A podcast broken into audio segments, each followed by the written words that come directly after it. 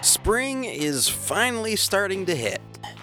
And along with that comes the melted snow and the yard work. With the new season, I tend to start finding things that I haven't seen in a while. One of which is my RV. Now, I'm not saying I lost my RV, as it's a big, ugly RV that sits in my driveway, or next to my driveway, rather. And as soon as the weather started clearing, I moved it because my driveway's all dirt, my yard, dirt. And as the ground begins to thaw, this thing just will start to sink in my muddy yard. So we moved it within the last couple weeks, and I had a ton of stuff in there that I have forgotten about. I started finding tools that have been lost for six months. It's like I was trying to hustle to get this project done so that we can actually use this RV that we bought years ago at this point. But it's exciting when you find something. So we're sort of in a season of finding things. And if you're following along in the Bible reading program, the Immerse reading program we've been in, we're reading through the book of John now. And there's some things here at the beginning of the book of John that I just don't ever remember reading. Now, at the bottom of page 400, which is somewhere towards the end of chapter 1 of John, it says, The following day, John was again standing with two of his disciples.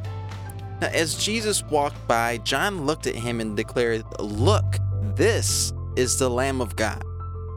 When John's two disciples heard this, they followed Jesus. You know, and as we read further, one, I don't remember there being disciples of John that were specifically pointed out. And this is referring to John the Baptist. But it says here in verse 39 or 40 Andrew, Simon Peter's brother, was one of these men who heard what John said and then followed Jesus. Andrew went to find his brother, Simon, and told him, We have found the Messiah. Then Andrew brought Simon to meet Jesus. You know, I don't remember reading this, and that's what I love about Scripture, and I love getting a new Bible that has no underlining in it and none of my hand scribble notes. Because I didn't know, or maybe I have and totally forgot somewhere along the way, that Peter was introduced to Jesus by his brother. Andrew said, Listen, I've been following this John guy, John the Baptist that we know today, telling us to repent of our sins and the Messiah is coming, and I think I just met him. You need to you need to meet this guy. I have found the Messiah. And right now I feel like that may be standing out to me because, I'm a volunteer in our youth program at church. And we're in a series right now called Testimonies. So we're talking about testimonies in our life and how God can use those and how how we're called to to share our faith and our story with others. And man, that just really hits home here when I'm reading through first chapter in John.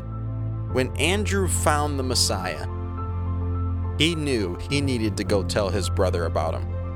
What if he never did that? Peter's kind of a big deal in the scriptures. But Peter came to faith because his brother said, I have found the Messiah, and you need to meet him. You recognize what a big deal it was. Man, that hits home for me because I feel like I need to be more like Andrew. I have found the Messiah. It should be panic mode to let others know about him. For what it's worth, those are my thoughts on the first few chapters of John here. I hope you're in the Word yourself. I'm super excited that you listened in today. I hope you're encouraged, and I hope that you are keeping God a priority in your life. Thank you so much for listening, and as always, have a great day.